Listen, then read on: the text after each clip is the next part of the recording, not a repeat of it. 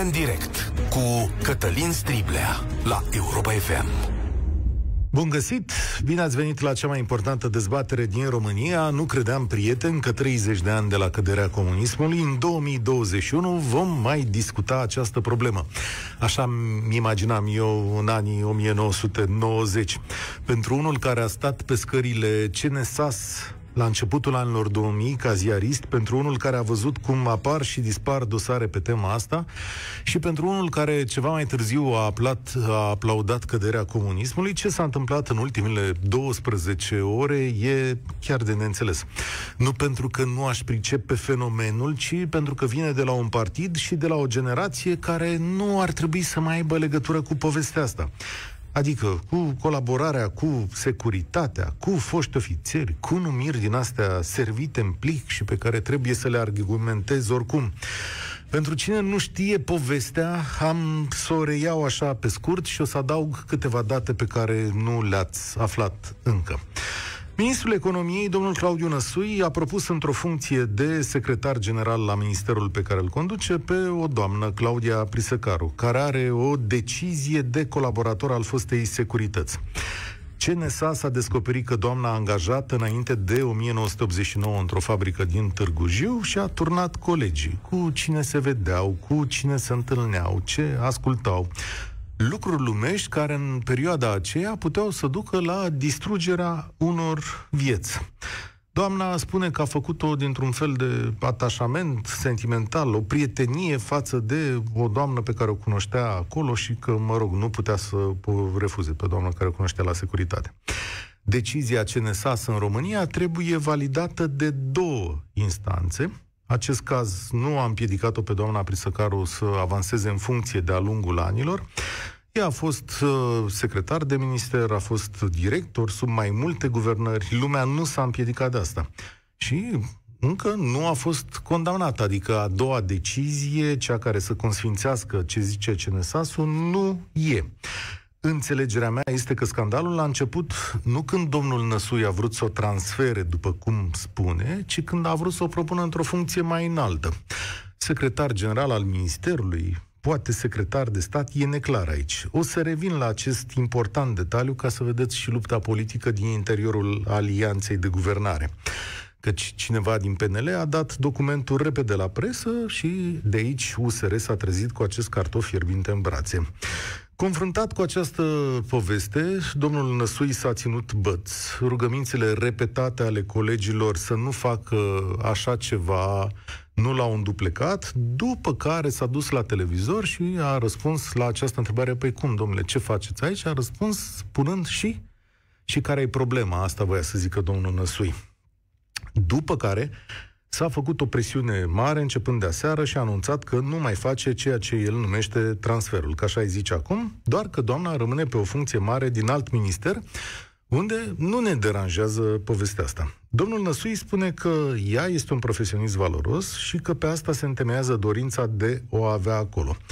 Și bănuiala mea e că nu e singurul caz de acest fel. Mirarea e doar că vine de la USR. Până la urmă de la ei așteptam să o rupă cu trecutul. La 30 de ani de la căderea lui Ceaușescu, România nu are o lege a lustrației per se, deși aceasta era cerută de raportul de condamnare a comunismului din 2006. De asemenea, Arhiva Integrală a Securității nu este predată în întregime la CNSAS, iar periodic apar astfel de cazuri. Cel mai cunoscut acum în ultima vreme este al fostului președinte, domnul Traian Băsescu, despre care au apărut documente doveditoare doar după terminarea mandatului. Și el se judecă în privința acestei decizii, s-a pronunțat o instanță, așteptăm să se pronunțe și a doua. Eu astăzi o să vreau să văd percepția voastră la 30 de ani și poate cu asta încheiem odată acest episod din istoria României. Uite cât de lungi sunt tentacolele comunismului până la noi. Vă dau întâi numărul de telefon 0372 069 599. Îl repet, 0372 069 599. Cum vă explicați acest episod la 30 de ani de la căderea comunismului? Pentru voi, care sunteți o altă generație, pentru mulți care n-au trăit în comunism și s-au născut acum, da? Poate și pentru cei mai vechi. Domnule, mai au importanță astfel de fapte în cariera unor persoane 30 de ani mai târziu, adică până la urmă toate lucrurile astea se prescriu, se dau condamnări. Au trecut 30 de ani, nu? Ar spune multă lume. Acum, după 30 de ani, ce mai căutați nod în papură? Cum o să tranșeze definitiv România această problemă? Adică de care parte o punem oameni buni? Cea în care zicem, domnule, nu mai are importanță sau noi hotărât vom spune că acest lucru nu e posibil. De-al minter, legea așa și spune. 0372069599 Zic să-i dăm drumul, începem cu Cristian. Bună ziua, bine v-am regăsit. Un subiect foarte de actualitate, deși vechi. Hm, da. Eu aș spune, în primul și în primul rând, că toți demnitarii ar trebui să învețe istoria reală a României. Ar fi trebuit să învețe ce a fost închisoarea Siget, ce a fost fenomenul Pitești, ce s-a întâmplat la Gherla, o istorie reală, o istorie care nici măcar nu este scrisă în manualele de, în manualele de specialitate de la școlile noastre. Sau sunt trecute așa foarte episodic. Pentru că toate aceste, tot ce am menționat un pic mai devreme, sunt rezultatul însăși, însăși procedurilor pe care le-au făcut, pe care le-a făcut securitatea. Uh, am putea să revenim un pic și mai în actualitate și să vedem ce s-a întâmplat uh, în 1989, cum, uh, cum s-au comportat față de oamenii din Timișoara sau față de oamenii din Brașov din 1987. Am făcut această mică retrospectivă pentru că mie mi se pare că se bagatelizează tot acest, uh, tot acest fenomen al securității din România. Securitatea a fost o plagă pe care nici măcar acum nu reușim nu reușim să o vindecăm, nu reușim să o coasem ca să scăpăm odată de ea. E o rană purulentă de care ne, de care ne lovim permanent. Și eu, în locul unui astfel de demnitar, vă spun sincer, mie mi-ar fi rușine să spun că, domnule, e un bun profesionist, dar nu contează ce a făcut în trecut ca de a distrus viețile la oameni. Uh, un aspect foarte interesant totuși legat de domnul Năsui, aș vrea să vă mai spun. Uh, din presă am înțeles că domnul Năsui are niște legături indirecte cu această lume prin uh, câteva rude de ale dânsului care au avut ceva afaceri. Uh, da, uh, e o poveste... Hai, hai, hai să ne înțelegem. Eu nu fac o judecată a familiei domnului Năsui. Nici domnul nu vreau Năsui... să fac o judecată, dar ne poate influența părerea. Domnul Năsui e născut într-o familie de afaceriști români care au trăit și în străinătate și legătura care s-a făcut cu securitatea acolo era cum de n-au fost, domnule, controlați, oamenii ăia lucraseră în comerț anterior, în comerț exterior înainte, părind... În comerț exterior, da. e foarte important. E, și vine cine lucra, domnule, în comerț exterior, că erau numai securiști. Asta e legătura. Acum E, e o legătură... Bănuială. Haideți să nu facem o legătură 100%, păi, dar vedeți... bănuiala noastră este că nu se putea altfel. Da, nu știu ce să zic. Eram mic, habar n-am dacă se putea sau nu, altfel habar n-am dacă toți erau ofițeri de securitate și nu vreau să-i pun lui Năsui în cârcă ceea ce a făcut sau a trăit familia lui. Adică eu nu cred că îi dădeau lecții de securitate acasă dacă ori fost securiști sau ceva Dar de decizia pe care dânsul a luat-o ieri și pe care a revocat-o astăzi, o putem pune în cârcă, nu? Da, asta da. Și modul în care a păi, argumentat. Tocmai despre asta da. vorbim. Despre asta argument, Tocmai despre da. asta vorbim. Păi de asta vreau de ce să... Dânsul, de ce dânsul a fost în stare? Ca v-a spus dumneavoastră mai devreme, USR-ul a fost cel care a spus domnule, haide să facem cumva, să rupem toate legăturile astea cu trecutul comunist al României și să vedem de unde luăm, uh, cum ne putem lua de la zero. E drept că nu se poate așa dintr-o dată să tragem o linie și să separăm lucrurile, pentru că și torționarii din cel de-al doilea război mondial au fost găsiți abia după ani de zile. Unii au fost condamnați când mai aveau, eu știu, câteva zile până la moarte. Dar fenomenul, a, fenomenul de a vâna a existat. La noi nu există acest, la noi nu există acest principiu de a-i găsi pe oameni, de a face legea lustrației care să aducă un pic de lumină și care să facă un pic de dreptate oamenilor care au avut de suferit. Că pentru o seamă, îți mulțumesc tare mult, uh, Cristian, cu el am început, da? Uh, Ideea este că pentru o seamă de funcții publice bine enumerate trebuie să faci și o declarație înainte de a ocupat funcția respectivă. Domnule, am fost, n-am fost colaborator în trecut, dar și în prezent. Funcționarii publici de rang înalt semnează tipul ăsta de declarații, m-am uitat și eu astăzi, e o listă întreagă a statului român, își asumă un fals în declarații și, și posibilitatea de a fi îndepărtați din această funcție publică în cazul acesta. Deci, există un control pe care statul român, noi nu am pronunțat cuvântul lustrație, dar ceva, ceva s-a făcut în această speță. Întrebarea este însă dacă 30 de ani mai târziu mai are importanță. Andrei, salut, bine ai venit! Andrei? Oare de ce nu ne aude, na? Andrei? Da. Am mai simt că am filmul ăla cu Sergiu Nicolescu. Andrei, Andrei, vedeți ce cu Andrei Dragoș, salut, bine ai venit la România Direct. Uh, salut.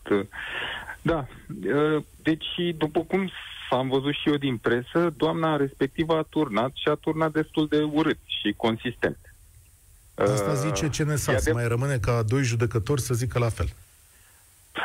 Da, ok. E adevărat, avea 18, 18 ani și, mă rog, pentru cine a trăit vremurile astea, poate, alea, poate să-și dea seama că era ușor să fi pus să semnezi. Îți trebuia ceva nesimțire să și torni pe deasupra, și să torn consistent, cum a făcut uh, domnișoara la vremea respectivă. Acestea fiind spuse, pe de altă parte, ea este un funcționar public de zeci de ani prin Ministerul Finanțelor și domnul Năsui s-a apucat acum să o mute în alt minister. Uh-huh. Până acum n-a deranjat pe nimeni că doamna era acolo și brusc, când domnul Năsui a vrut să o mute la Ministerul Economiei, toți s-au inflamat. Probabil a vrut să o mute că e chiar bun profesionist. O fi. Există la vremea respectivă a fost o explicație. Există, Între timp... Există o explicație, da. care pot să ți-o dau. Domnul Năsui a propus-o pentru o funcție mai importantă, unde probabil că există un screening, cum se cheamă, deci o verificare făcută de serviciile secrete, care au venit cu hârtiuța și au zis, domnul bă, sau, mă rog, cine ar făcut consilieri de acolo, că doamna deja avea o decizie în momentul ăsta. Și zis, domnul premier, vedeți că vi se pune chestia asta în față, ce faceți, o semnați sau nu? Asta s-a întâmplat, păi, deci de a, așa se explică. Eu văd, că, eu văd că a ajuns în presă mai degrabă, înainte să ajungă la domnul Năsui, care pare că a fost prins pe picior greșit, așa, pe un picior da. greșit. Ai remarcat foarte bine, Dragoș, cineva de la PNL a avut dărnicia să dea această informație în presă, dar nu înainte ca domnul Barna să fie avertizat. Asta spune mult și despre relațiile dintre ei. Domnul Câțu i-a zis domnului Barna, domnule, ce faci vii aici cu securiști, mi propui, ai nebunit pentru treaba asta, potolește-l pe năsui. După care hârtia a plecat în presă, după care, sigur, USR are un cartof fierbinte în brațe, dar nu asta e uh, cum să zic, nu ăsta e fondul problemei, te ascult. Bun, pe de altă parte fondul problemei, ajungând la fondul problemei, ce ne facem cu uh, turnătorii uh, care au fost acum peste 30 de ani? Păi românii, să fim serioși, nu au dat o lege dură prin care să îi uh, condamne pe turnători, să le interzică accesul la anumite funcții sau nu știu mai ce, din contră, au ajuns deputați turnători cu acte în regulă până acum. Au fost și aleși da? Deci, na, ce să zic? Ăștia suntem, ăștia sunt românii. Au hotărât că turnătorii pot să ocupe anumite funcții, dar din când în când, na, apare cât un caz de genul ăsta cu oarece tentă politică. Depinde cine da. pe cine vrea să mai Și îngroape. cu ce inflamare. Mai stăm de vorbă peste încă 5 ani. Dragoș, am să și vă citesc. Și au trecut 30 de ani. Și au trecut Tot. 30 de ani, asta e mirarea. Ai spus că doamna a făcut niște lucruri. Bun, uite ce, să, ce apare în dosarul ăla, o să vreau să vă zic. Îți mulțumesc tare mult, Dragoș, ca să înțeleagă generațiile mai tinere despre ce e vorba, care e acuzația. Poate vă întrebați, domnule, dar ce a făcut așa grav sau n-a făcut grav sau cum să interpretăm? Relat, mă rog, cum îi zice de asta, uh, a scris despre unul dintre profesori. Așa, și zice, am auzit că îi place foarte mult radioamatoria, comentându-se că ascultă și posturi străine. Știți ce înseamnă asta? Că asculta Europa Liberă. Da, deci doamna a scris despre un cetățean, le-a dat indicii celor de la securitate. Vedeți că Xulescu ascultă Europa Liberă. Dacă asculta Europa Liberă, viața ta îi putea să fie nenorocită. Într-o discuție purtată cu numitul BI, lăcătuș mecanic, m-a întrebat dacă aș rămâne în Ungaria, la care tot el a răspuns că nu este bine acolo deoarece ungurii dau transfugii înapoi. Spunea că mai bine este într-o țară unde ai condiții și unde te-ar putea ajuta cineva. Cunosc faptul că are un prieten în Italia care l-ar putea ajuta să fugă, adică, vedeți, cineva poate să pregătea să fugă din România aia închisă și doamna a zis la securitate, le-a dat un indiciu. Bă, vedeți că lăcătușul ăsta mecanic de la Ișpips, domnul BI, cum scrie aici, s-ar putea să fugă. Vă dați seama cum e viața lui după aceea? Să mai vedem. Unul dintre aceștia, care nu-i cunosc decât numele mic, ce și lucrează la întreprinderea cu tare, secția reparații lifturi, a afirmat către sursă că avea intenția de a trece în RFG pe la poarta Brandenburg sau pe la renumitul tren german, locuri pe unde a mers, dar nu a reușit să facă acest lucru. Viața altui fugar. În ziua de 13 septembrie 1988, spune ea, am purtat o discuție cu susnumitul care mi-a arătat că este în bune relații cu cineva din Austria, cu care vorbește periodic la telefon. Din discuția mai rezultat că ar pleca și el, în schimb nu vrea soția lui, dar cu toate acestea a afirmat că dacă ar pleca, ar reuși în doi ani de zile să-și aducă familia. Oameni care nu mai rezistau în comunismul, în lagărul în care am trăit cu toții, oameni care au vrut să-și ia destinul în propriile mâini, oameni care au vrut să aleagă altceva pentru ei, au vrut să plece și să trăiască liberi. Și s-a găsit cineva să relateze securității despre ei. Sunt curios acum, după 30 de ani, care a fost soarta acestor oameni. Ce s-a ales de ei. Asta e esența poveștii de astăzi. Din punctul nostru de vedere al libertăților, e cineva care astăzi a comis un fel de infracțiune. Nici astăzi nu mi-ar plăcea ca cineva să pună lucrurile astea în public despre mine, dar rămite atunci. Dar au trecut 30 de ani. Ce facem mai departe? Ștefan, salut, bine ai venit la România în direct. Uh, vă salut, domnule Scribla, bine v-am găsit, vă salut și de dumneavoastră și pe ascultători. Uh, în opinia mea, uh, eu cred că aceste, practic, aceste răni ale istoriei nu se pot vindeca decât prin adevăr. Iar uh, acești oameni care au ales să colaboreze cu fosta securitate în detrimentul semenilor lor pe care i-au turnat și cărora le-au făcut rău în mod deliberat, pentru că în acea perioadă eu am o vârstă de sunt sărit de 56 de ani, să vă spun așa, și am prins și acea perioadă.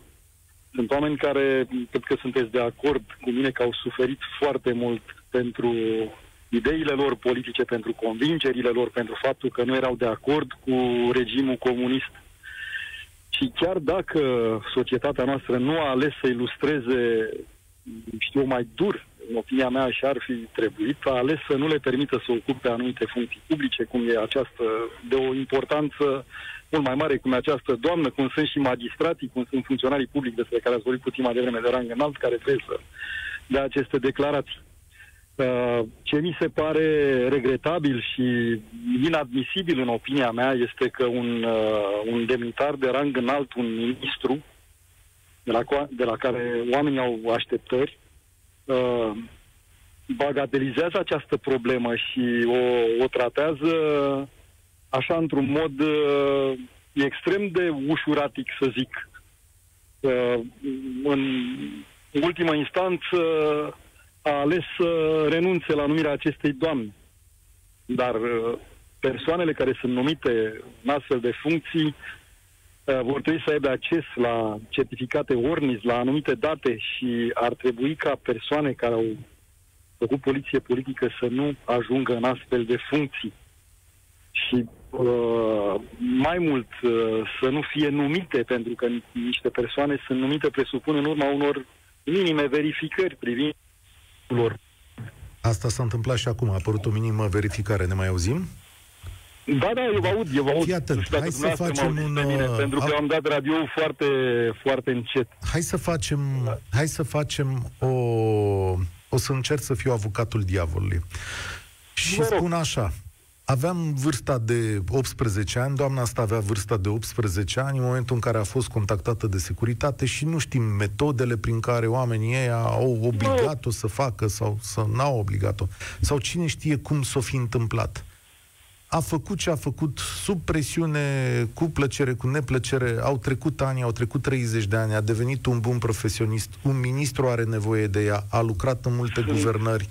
Au, vremea s-a dus, multe infracțiuni se prescriu, pentru altele există sunt și o pedeapsă. de acord cu dumneavoastră, sunt infracțiuni care se prescriu, dar după mine, cum este și omorul, genocidul, uh, n-aș putea spune, n-a fost incriminată la noi ca infracțiune turnătoria asta, dar uh, este o faptă uh, imorală, extrem de reprobabilă, pentru că nu uh, și în ziua de astăzi accept, sunt informator, toate uh, serviciile au astfel de persoane care le furnizează informații, uh, chiar și poliția, dar furnizează informații despre uh, infracțiuni, despre niște fapte grave. Uh, ea a, a, în mod deliberat a scris, am ascultat ce a spus mai devreme despre niște persoane care aveau intenția, fie că ascultau Radio Europa Liberă, pe care o asculta marea majoritate a populației, fie că în perioada respectivă a, a,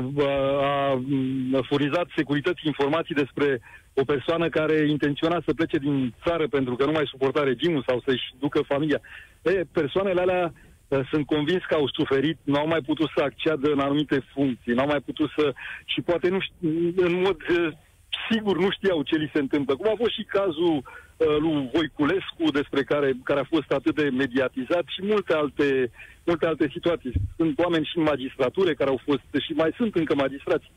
Dar ați văzut, a fost și cazul fostului procuror uh, Uh, șef al, uh, al României, despre da. care s-a discutat, că a refuzat liberarea condiționată a unui deținut politic, dacă Sigur că rețin da. bine și dacă mi-amintesc. Și atunci e, în, i-am în opinia mea, nu știu dacă este o opinie corectă sau greșită, uh, eu uh, nu aș fi de acord ca acești oameni să mai ocupe, să lucreze într-adevăr, dar să nu ocupe funcții de o demnitate atât de importantă în statul român. Pentru că asta este o, cum să vă spun, uh, este o durere a istoriei noastre recente care uh, nu s-a vindecat. Ați văzut masacrul de la Catin. Practic, informația uh, a ajuns la statul polonez de-abia după ce a venit el la putere și a spus, domnule, Stalin a dat ordinul de masacrare a... Uh, e, e, și acolo au fost uh, tot așa oameni informați. După mine ar trebui să fie imprescriptibilă treaba asta. Pentru copiii dumnei nu, dar pentru ea ca persoană, domnule, ai greșit, în mod deliberat ți-ai asumat asta, n-a dat o informație. A dat mai multe. Mă rog, asta au ajuns la CNSA. Nu știu câte s-au găsit. Știu că dosarele de securitate sunt secretizate 80 de ani, dacă nu mă înșel, după, uh, după lege. Uh, nu ar trebui să ocupe astfel de funcții. Sau uh, vedeți în ce postură uh, ne aflăm acum cu un fost președinte care se pare că a furizat informații. Da și despre și, care uh, informațiile au lipsit cu desăvârșire vreme de 10 ani. Și vă las să vă gândiți de ce au lipsit exact, cu desăvârșire au vreme dispărut. de 10 ani. Eu cred că uh, noi ar trebui să ne recunoaștem trecutul și uh, să ne asumăm asta, iar persoanele care au făcut uh, rău, că nu pot să spun altfel, au făcut rău în mod deliberat, furnizând acele informații, fie că erau tineri, fie că erau ar trebui să fie sancționate pentru tot restul vieții. Asta Atenție. este părerea mea. Nu, nu vă, penal. Vă susțin Dar părerea. Dar să nu mai ocupe astfel de, de funcții. Vă susțin părerea. El este Ștefan. Mulțumesc tare mult. A, așa cum am spus și atunci când a fost vorba de Augustin Lazar, tot respectul pentru meseria lui, anii lui, unde s-a situat în momentul dificil al guvernării Dragnea, dar sunt convins că oamenii găsesc soluții bune și oameni buni în toate timpurile dificile. Domnul Lazar a fost parte cu vinovăție, nevinovăție, cu voință, nevoință a unui sistem de represiune în România și din acest motiv poate să fie magistrat, dar nu putea să fie șeful magistraților procurori din România, da? Atenție la această nuanță, pentru că întotdeauna va exista un, sistem, un mod de întrebare un semn de întrebare despre cum funcționează statul român și pe cine punem în aceste funcții. Numirea în funcția publică înaltă trebuie să fie plină de claritate și lipsită de controverse atât cât se poate. Gestul domnului ministru Năsui este de neexplicat din punctul ăsta de vedere dacă te uiți la principiile care au fost enunțate de-a lungul anilor de partidul lui. E rândul lui Călin să vorbească la România în direct. Salutare, Călin! salutare dumneavoastră și ascultătorilor și aș vrea să spun, de la început să spun că au trezit în mine niște amintiri tot ce au spus oamenii și opinia lor. Uh, aș vrea să vă rog pe dumneavoastră sau postul dumneavoastră. Acum câțiva ani am fost uh, la Negotin împreună cu o delegație unde am întâlnit acolo medicul legist sârb uh, de etnie română care ne-a prezentat peste 5.000 de autopsii și de, adică uh, Dunărea aducea pe cei care vreau să să treacă granița în nord, să meargă în Serbia, cum erau uh, acroșați de trupele de grăniceri, chilodiți și lăsați să moară. Și apa îi scotea acolo la negotin. Sunt acolo documente, diplome, uh, uh, pur și simplu mă trec lacrimile când mi-aduc aminte ce am văzut acolo.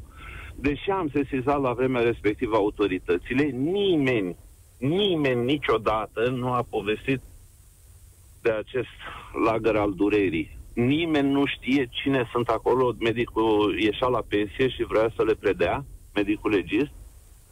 Uh, din câte știu, nu au fost aduse și nici familiilor nu li s-a adus la cunoștință depozitul ăla de acte și de fapte. Asta este una din lucrurile care dumneavoastră ca jurnaliști puteți face mai mult decât mine. Asta însemna securitatea, uh, ca să înțeleagă toată lumea. Da? Asta da, e o parte din a, activitatea a, securității, că mai sunt alea cu, domnule, că dumnealor erau patrioți, că făceau, că apărau patria, au și această latură, ca să o înțeleagă toată lumea. Domnul Cătălin, uh, toți într-un fel sau altul trebuie să ne facem datoria, iar noastră, vreau să mă credeți că Dumneavoastră, ca patriot și jurnalist, puteți să faceți lumină acolo, să vizitați arhiva din Negotin. Acolo scotea toate cadavrele curenții Dunării. Și aveau un kilot sau unde aveau... E ceva... N-aș fi vrut să-mi aduc aminte. M-am străduit să uit. Asta este una. Al doilea, uh, rămâne uh, gestul domnului Năsui. Acum nici n-are rost să discutăm uh, mult și așa. Uh, rămâne uh, uh, faptul că statul nostru rămâne în continuare un stat de sorginte marxistă în care fiecare individ uh, încearcă să, să uh, cum să spun eu, să-și impună punctul de vedere. Deci, domnul Năsui nu s-a dus acolo având un dosar, având, cum este domnul Nicușor Dan, cunoscând în, în intimitate uh, Uh, mecanismele uh, ministerului pe care îl conduce. El sau să fie șef, domnul. Nu s-a dus să... El nu a, adică mi-aduc aminte de uh, un minister al, uh, al transporturilor din Germania în care tot aparatul ministerului înseamnă 25 de oameni cu portari cu tot. Și când l-am întrebat, domnul ministru, cum se poate? Păi zice, eu preiau dosarele de la agenția uh, inginerilor rutieriști germani și le duc în Bundestag. Ei propun modificarea curbelor, că uh, se toacă cauciucurile și nu e bine pentru Germania. Sau, uh, preiau de la companii anumite tehnologii pe care vreau să le implementeze. Nu știu. De, la noi, ministrul trebuie să dea ordin de ministru. Nu știu dacă mă înțelegeți. Da, e o diferență să... modul de abordare a societății. Adică, modul de abordare a societății. Adică care lucrurile la ei vin de jos în sus și nu de sus Cum este normal jos. să subliniem acest jos în sus, cum este normal. Nu că la ei e o minune a lui Dumnezeu sau ceva. Oamenii au probleme. Și oamenii pot găsi rezolvări ale problemelor lor. Însă în momentul în care apare o, o, o, o, a, numai această doamnă, deci vreau să vă spun că acolo, mâine ești director la JP Morgan și știți exemplu că a circulat în presă și a doua zi ești șofer de taxi. Aștia nu poate să trăiască decât parazitând statul, parazitând resursele, astupând uh, capacitatea de creație a întregului popor. De ce a avut domnul Cioloș o imagine așa bună? pentru că a făcut apel la voluntari, pentru că au venit o mulțime de tineri din toate țările, cu studii, cu oameni care au încercat să facă așa ceva. Ei bine, niciunul dintre, și regret, îmi regret votul, nu pot să vă explic cât de mult, pentru care l-am dat acum în noiembrie, Pentru că am ridicat o clasă de oameni de același calibru. Plătesc salariul domnului Barna pentru că este viceprim... Așa ceva mă doare mintea. Să aibă și el o funcție. De aia l-am ales, să aibă o funcție sau să mă ajute. Aici păi, știți cum e, arat. trebuie să ne cumpănim, vă mulțumesc tare mult, Călin, trebuie să ne cumpănim dezamăgirile și să tragem linie mai târziu. De exemplu, domnul Barna a insistat foarte mult pe lângă domnul Năsui și, după cum vedeți, a și reușit să oprească această numire care aruncă pur și simplu în aer tot ceea ce înseamnă USR, că de fapt și asta e una dintre mizele acestei discuții, cum până și acest partid nou s-a întors la vechea meteahna clasei politice din România să mai ia pe câte cineva. Păi, nu era vorba că vin alți oameni cu altă viziune, că am mărit salariile, că putem angaja profesioniști din diverse zone? Sorin, bine ai venit la România în direct. Bună ziua, mă bucur că vă aud și mă bucur că pot să-mi spun și eu părerea. Este exact cheia în care și eu aș fi să duc discuția. Ați anticipat cumva. Deci îmi puneam întrebarea dacă domnul Năsui face parte din USR sau din PNL. Pentru că nu mai știam uh, din ce partid provine. Uh, până la coadă se arată că și USR-ul e un partid politic, la fel ca toate celelalte partide politice. Se pare că e foarte molipsitoare boala asta a, a, și ce dacă sau și ce sau simplu și a, important pentru mine este că în momentul de față nu mai găsesc motivație la modul sincer USR-ului uh, existența lui era motivată tocmai de curățenia lui. Și în momentul în care încep să apară mizerii dinăuntru, uh, atât dinăuntru cât și mai ales ce fac în afara partidului, să zicem că ce fac în interiorul USR-ului e problema lor, dar în momentul în care aceste mizerii încep să apară și în afară, uh, atunci cu adevărat ne punem întrebarea la ce mai avem nevoie de ei. Nu avem deja PNL-ul? Ascultă-mă o secundă. În... Omul acesta are 30 de ani, 30 și un pic de ani. Habar n-are, spre deosebire de mine și de tine, decât poate din ceea ce a citit. Dar n-a văzut cu ochii lui pe securistul blocului, al întreprinderii, al lumii în care trăiește. Înțelegi? Pentru el e o carte de istorie. Lui trebuia un contabil mai bun un director mai deștept, unul care să înțeleagă sistemele și să conducă a complicată administrație românească. Poate Domnul mintea lui nu cuplează la pă, treaba asta. Și tu, eu am nevoie de un script. De ce îmi spui tu despre o poveste de acum 30 de ani, care pentru mine, liniile mele electrice, companii, nu mai contează, oamenii ăștia vor bani? Permiteți-mi să vă spun doar atât. E vorba de principii. Nu e vorba, poate persoana respectivă chiar este Uh, dar acum să vă pun întrebarea altfel. Dacă un om greșește și face o crimă, uh, voit sau nevoit, dar face o crimă și peste 30 de ani noi dovedim că omul ăsta s-a reabilitat și că poate fi reintrodus în societate, cu toate că e o diferență foarte mare la tipul de crimă. Dar dacă noi am stabilit că acești tip de oameni nu au ce căuta în funcție de conducere. Deci nu spune nimeni că doamna respectivă trebuie uh, stigmatizată, trebuie dată afară din societate. Dar să duci în vârful societății, încă o dată, fără să cunosc persoana.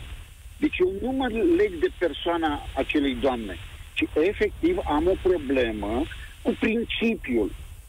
Deci dacă tu, USR, vii și spui clar și răspicat, domnule, noi nu suntem PNL, noi vrem să fim altceva.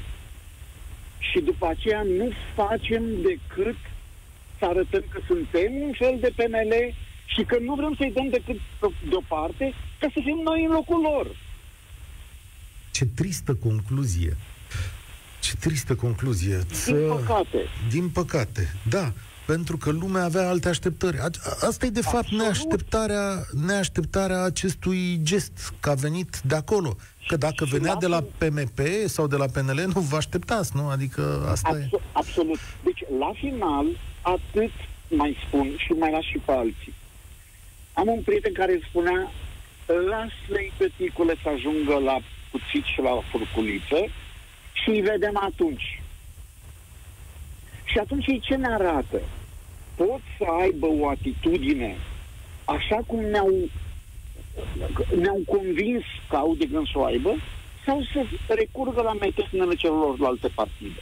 Care e diferența între PSD, USR, PNL, PNP și partidul ăsta lui Ponta, că bine că i-am uitat numele? Nici una.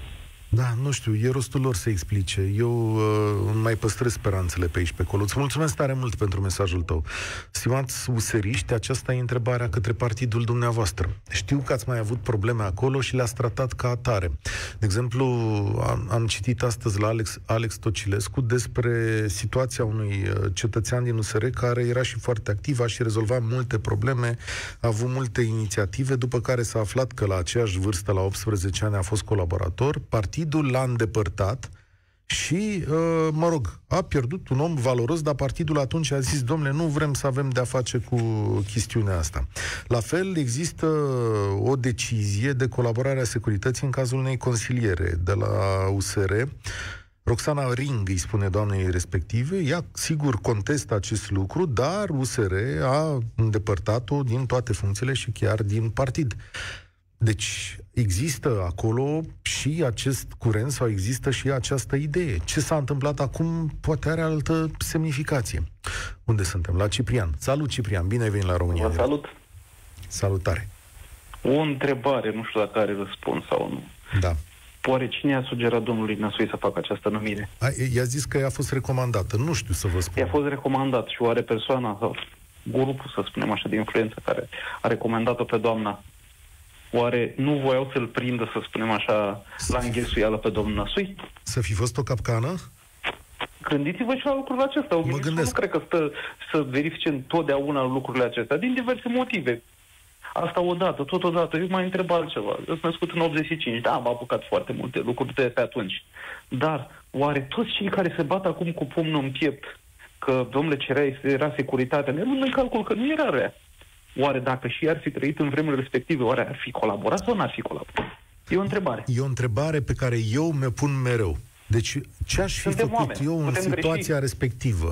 Păi... Știu cazuri unor colegi de breaslă care au cedat și am aflat Vedeți? ulterior Vedeți? în ce condiții au cedat. Speriați, amenințați, presați. Eu nu spun. Asta odată. Totodată a spus legat de situația domnului Băsescu. Domnului fost președinte Băsescu. Deci oare s-a aflat de-abia acum? În anii de mandat a fost un sfânt? Ce, de, ce replică să vă dau? Să vă spun că a avut protecție? Sau ce, nu ce știu, nu, eu nu fac afirmații. Nu știu, e o întrebare asta foarte odată, bună. Da. Asta, asta odată și totodată vă mai spun un lucru. Cred că ar fi trebuit de la bun început, pentru că acum oricum este prea târziu legat de legea lustrației, să definească foarte clar faptele. Una este când forța de împrejurări poate ai turnat, dar ai turnat ceva real, ci pur și simplu ai spus și tu ceva că, bă, asta a fost conjunctura și alta e când ai fost torționar. Păi, da, lucrurile, acolo e chiar o infracțiune. Adică ne, ne apărarea uh, doamnei în cauză, de foarte de bine. Ne apărarea, dar ceea ce a spus antevorbitorul meu, legat de faptul că poate toată asta chiar se pricepe la așa ceva. Da. Eu știu două persoane care au fost, sau mă rog, care mi-au rămas clar în minte, nu știu, după această colaborare cu securitatea, a căror, cum să zic, prestație publică după aceea a fost impresionantă și îmi dau seama și mare pierdere pentru societate în același timp și întotdeauna mă voi gândi uh, echilibrat la această chestiune. Mona Muscă, împinsă în afara vieții politice de o astfel de constatare de colaborare cu securitatea, dacă vă mai aduceți aminte. Da. Și excelentul jurnalist Carol Sebastian, care după un astfel de episod uh, s-a retras și el din viața, din viața publică. Doi oameni foarte valoroși care și-au asumat tipul acesta de, de viață după ce la începutul anilor 2000 au venit aceste decizii, decizii peste ei. Păi, vedeți, la acest lucru mă refer, la faptul că dacă n-am trăit, atunci nu știm și când zic trăit, nu mă refer să fi trăit vedeți, 10 ani. De ce v-am dat exemplele astea? Doi oameni care și-au asumat un tip de greșeală, au ieșit din viața publică a cetății, în timp ce alți oameni nu și-au asumat acest lucru, iar acum sunt propuși către o funcție. Înțelegeți această diferență? Este foarte, foarte adevărat. Eu nu apăr pe doamna în cauză, departe de mine.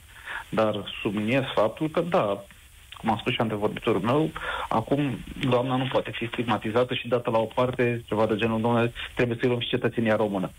E adevărat ce spuneți. Vă mulțumesc tare mult. Zi bună. Vă salut. Mai este un minut în care am să zic așa. Pentru cetățenii României, comunismul a fost un regim impus de un grup politic autodesemnat ca deținător al adevărului, un regim totalitar născut prin violență și încheiat tot prin violență. A fost un regim de opresiune care a expropriat poporul român de cinci decenii de istorie modernă, care a călcat în picioare legea și a obligat cetățenii să trăiască în minciună și frică. A fost vorba de un regim ilegitim, întemeiat pe o ideologie fanatică, o ideologie a cultivării sistematice a urii, pentru care lupta de clasă și dictatura proletariatului simbolizau esența progresului istoric. În spatele măștii umanismului socialist s-a ascuns cel mai profund dispreț pentru om ca individ. Acestea sunt fragmente din raportul de condamnare al comunismului, document pe care Parlamentul României l-a votat în numele nostru în urmă cu 15 ani de acum și care ar fi trebuit să fie elementul de bază și rezolvarea acestei întregi situații. Aceasta a fost România în direct. Eu sunt Cătălin Striblea, vă mulțumesc și vă spun spor la treabă. Participă la România în direct de luni până joi de la ora 13 și 15 la Europa FM.